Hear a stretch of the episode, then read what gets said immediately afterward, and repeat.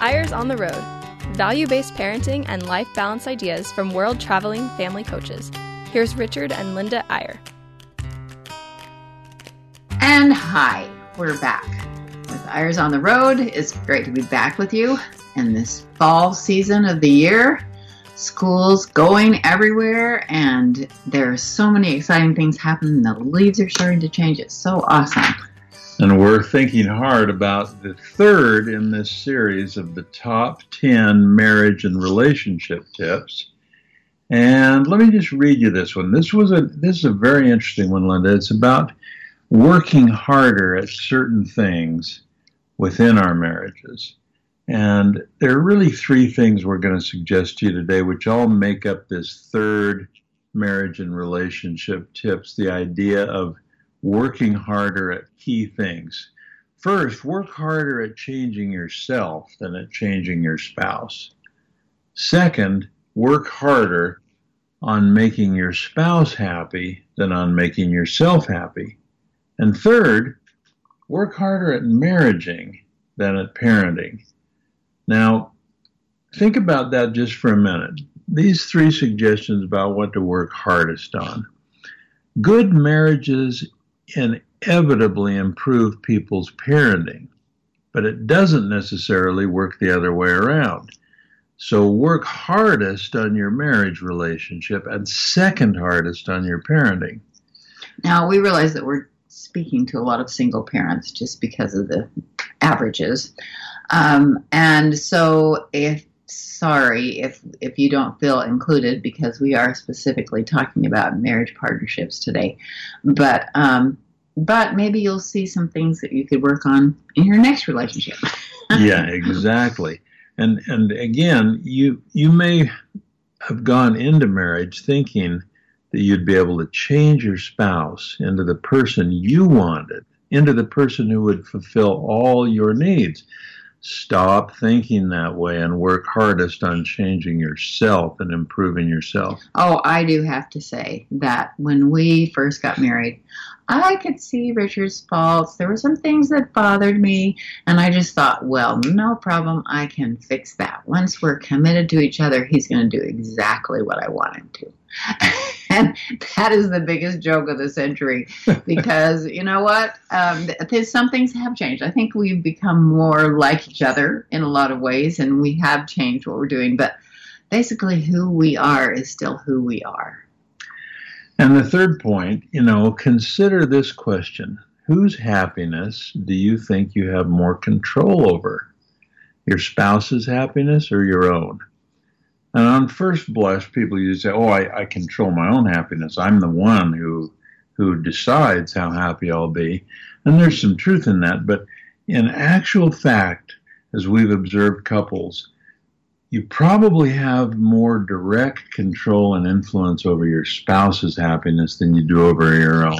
You can make such a difference in how happy your spouse is. So work hardest on his or her happiness, and in the process, you'll make yourself happier. So that may sound like a kind of a complicated three part marriage and relationship tip, but the reason we put them all together is because those are the three things we feel like we ought to all work hardest on.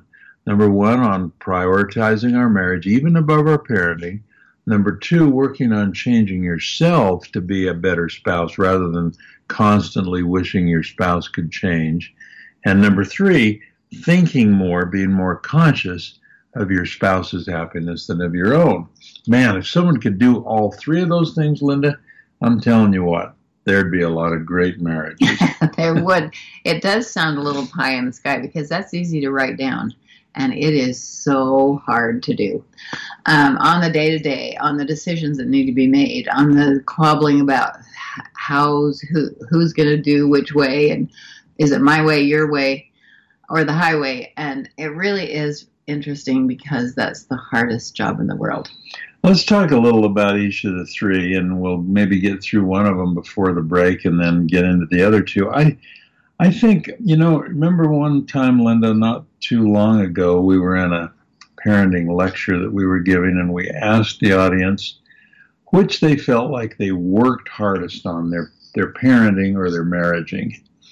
and it was pretty unanimous. This these were couples mostly in their 30s, maybe some of them in their 40s, and pretty much everyone said, I probably think more and work harder and sort of am more conscious of parenting than I am of marrying. In fact, it, it occurred to us on that occasion that, you know, we have this word parenting.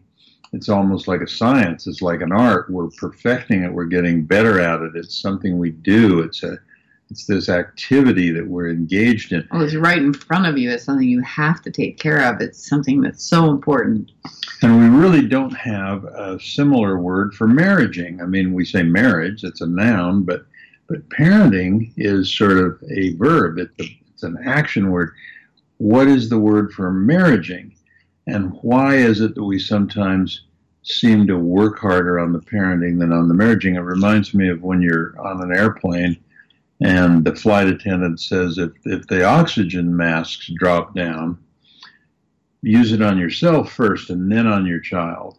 And I think that's what we're saying. Work on your marriage first, and then that will facilitate both of you, if you're a married couple, becoming better parents because kids are so powerfully influenced by the relationship they see between their parents. Yeah, and, and kids watch what you're doing. That that's one of the main things. I mean, you are modeling marrying for your children, whether you like it or not, which is really scary. but it is just so important to remember that they're watching you and that marrying is maybe the most important thing you're doing in order to make them successful in a marriage relationship. You know, it's um, again, I'm glad you said, Linda, that we're aware there are a lot of great single parents in the world. And in some ways, if you're a single parent, hey, less to worry about. Don't have to worry about the marrying, just about the parenting. Your life oh, well, is sort of, you have to be the mom and the dad, and you are. And some of the heroes of our lives are single parents. Well, but sometimes they have more complicated things well, because they're true. single parents. And actually, we went to a meeting once of, of uh, women, with a lot of women who had lost their spouses through death and it really was eye opening about what they have to deal with. It's really, really difficult. Yep. But again, we're on this marriage tip today, and I like the way we started it off, Linda. Work hardest on. Work hardest on. I think all of us have to take a step back every once in a while and sort of reprioritize. I mean, that's what life's all about, isn't it? Is re- readjusting priorities and thinking about what really matters and is the is my expenditure of time and mental energy matching with what my real priorities are? And so many of us and so many of the people we speak to and work with, Linda, they're working so hard at their career. They're working so hard at their job and their profession, working so hard at some of the interests they have. Some of them are working so hard on their golf game or on their hobbies or on their politics or on whatever interests them.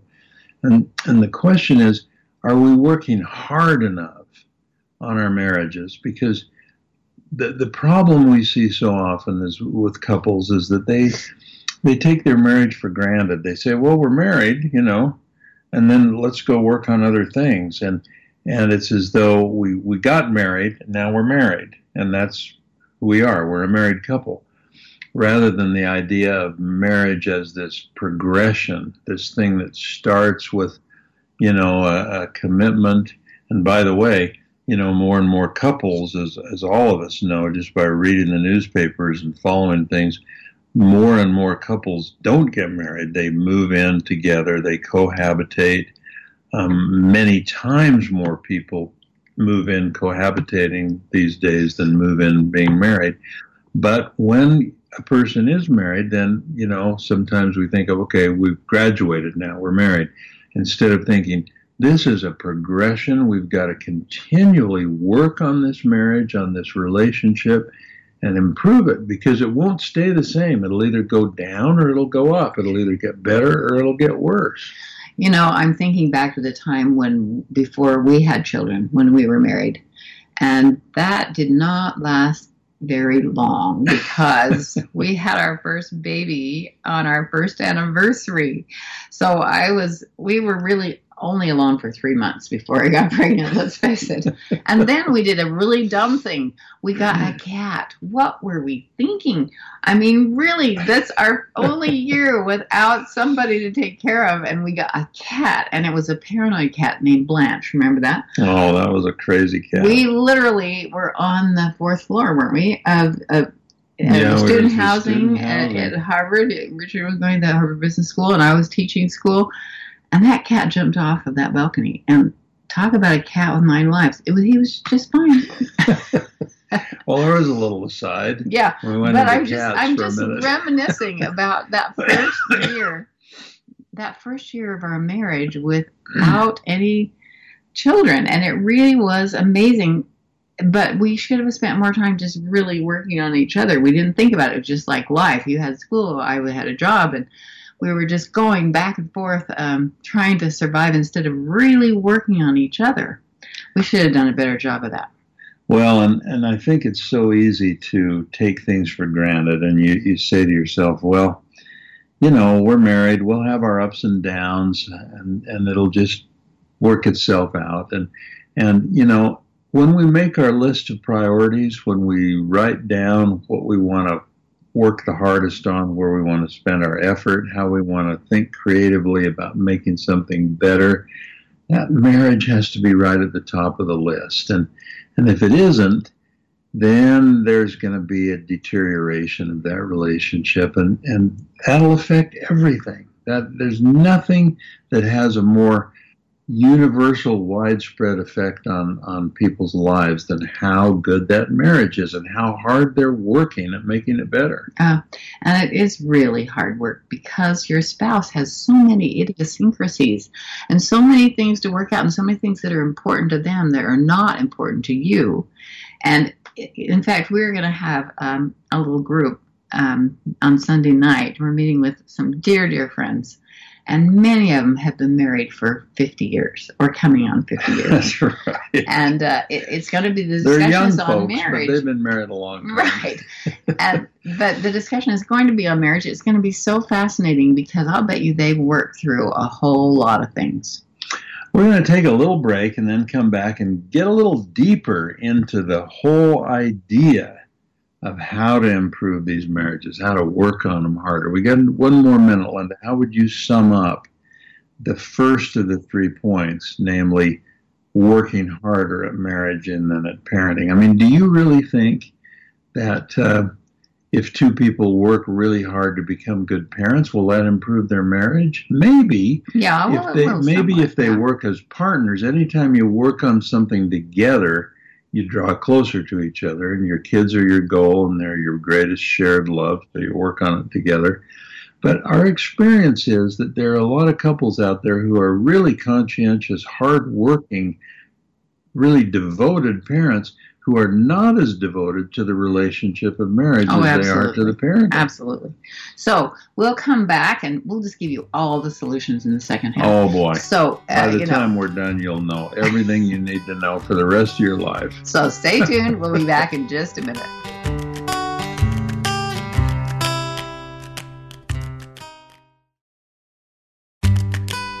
Welcome back to Eyres on the Road. Here's Richard and Linda Eyre. And we're back talking about marriaging today. Um, we would like to coin that word because we just think it's so important. It's one of those things where marriage is um, kind of sidelined because of all the parenting, and we need to think about marriaging more. We really do, Linda. Now, again, let's let's revisit that second point. Um, do you think that most people, as they start a marriage relationship, assume that the longer they're married, the more alike they'll become, and the longer they're married, the more they can change their spouse into the person that they really want him to be? Is that a kind of a common thing? I guess that's a common thing. and it's so um, it's it's one of those things where you you think and you hope and you notice things that irritate you about your spouse and you just think how can i get him to change that how can i get her to be a little different and I don't know. I'm just going to say it, Linda. I I can I had a breakthrough in our marriage a few years back, and it dawned on me one day very strongly that there is not one single thing I would want to change about you. Not a oh, single yes, thing. there is. You are. Oh, if, yes, if. I had a magic wand and I could use it to change something in your personality or in your approach to life or in how you act or how what you say, I would throw the wand into the fire and burn it. I would not change one single thing about you. Honey, that's not true. I mean, just during the break, we had two arguments. I mean, really, this is this is crazy. You keep saying that, but at the same time, you No, kind no, of no, wish no, I would no, no, no. respond Let- let- differently. no, you, no, yes, no, you do. Let me, let me, let me defend my position. What I've realized is that you are a complex, interrelated, multifaceted person. And if I were to alter something in you, if I could change some little thing that bothers me or that I wish was different or whatever, it might start a little chain reaction. It might change other things. It might change the very things I love most about you. It would be like tampering with a complex, marvelous machine and, and doing one thing to it and having it short circuit the whole rest of the machine. I just wouldn't do it. I wouldn't change a single thing because I would be worried that it would somehow change the real person who you are, which is the person I love. Yeah. Okay, I'm going to remind you of that the next time we're in an argument, which will be shortly, um, because you know I think you you don't you don't want to change the big things. I mean, and sometimes the things that bother you the most about your spouse or that you uh, really irritate you have to do with the things that you love about them. So you have to k- take that into account. But I think there are little no, things no, no. that need But to but be I'm tweaked. gonna I'm gonna say this. I think like like if I'm worried about something you're doing and it's irritating me, there's there's three approaches I can take. One is to ignore it, which might just make it fester and bother me more. Two is to say, Linda, you ought to change this. I really wish you'd change this, and I'll help you change this or whatever. And and again, that could be dangerous because a it could offend you, and b it could create a chain reaction where other things that I love would also be changed if you tried to change that one thing. And the third approach would be to say, what could I change in myself that would not bring that out in Linda? What could That I one I change like, in yeah. myself that would make her not feel irritated or that would make her respond in a different way? And, and it's the third approach we ought to be working on, folks. Absolutely. In fact, I have a couple of ideas after the radio show, though. on things that you want me Yes. to change. See, now you're back to that. It's so hard. I think we're illustrating the point. So hard. Oh wow. You know, and I certainly wouldn't want to be married to anybody else or anything else, but you know, there's some little things that that you could tweak that would make me happy. yeah, but if I did, Linda, it might change the very things you love about me. All right. Well, we're really coming up with a great solution here. But it is true. I do think that it's true that there's you do need to step back and say, wait, this is what I love about this person. And this is what we have to work on. And this is what I have to work on. I mean, talking about um, you changing instead of wanting to change your spouse. I've learned that over and over and over again because people basically don't change. I think that you have to Well, they don't. Decide. You, you don't change other people, but you can change yourself. Well, you can change yourself, but you have to decide that you're not going to try to change them, but you're going to try and change your reaction to what they're saying or doing. And if you can change that, it makes a huge difference. And then this third one about, you know, who do you, I mean, we could get in a long debate about this. In fact, we, we have had some interesting discussions with a lot of different people on the question of whose happiness do you really control? Who, whose happiness do you have more influence over? Your own or your spouse's? Now, again, we're assuming that, that you're in a relationship that you want to last. You're in a, a marriage that you want to to continue and you want to gradually improve over time. And so, in that kind of a relationship, um, I guess the real issue is who do you whose happiness do you worry the most about? In other words, do you do you fret about how unhappy or how you wish you could be happier? Of course we do. We all want to be happier. We all I'm just finishing a book called The Happiness Paradox right now where I'm trying to explore what things go into happiness and and what attitudes constitute happiness and so on. And this is a big field right now. You you Google happiness books on your on your eh, computer and you'll find so many new books on it. It's just like this exploding field of exploration. Where does happiness come from and so on. But in a marriage, um, if your main thought is, how happy am I? And why doesn't my spouse do some things that would make me happier? In other words, if you were to sit down and, and, and try to make a list, things that I things my spouse could do to make me happier. Some of us would find that pretty easy to do. Yeah, well, I sure. wanted to do this, I wanted to do that, I wanted to do that, and all these things would make me happier. But would it be harder or easier for you to sit down and write up a list things I can do that will make my wife happier, things I can do that will make my husband happier? Would would that be a would that be easier or harder to make that list? And I, I think the problem is for for many people that would be harder. We say, well, I, I just don't know for sure what would make her happier. I sure know what would make me happier. That's Yeah. a problem. We ought to be empathetic enough. We ought to know and love our spouse enough that we can make a list of the things we can do to make her happier. Well, and a really good solution to that is ask. just ask you them what don't you can do. ask. No, just ask them what Right. what can I do to make you happier? How can I change? And it that is really useful because then that's coming from your um, from you and not from them.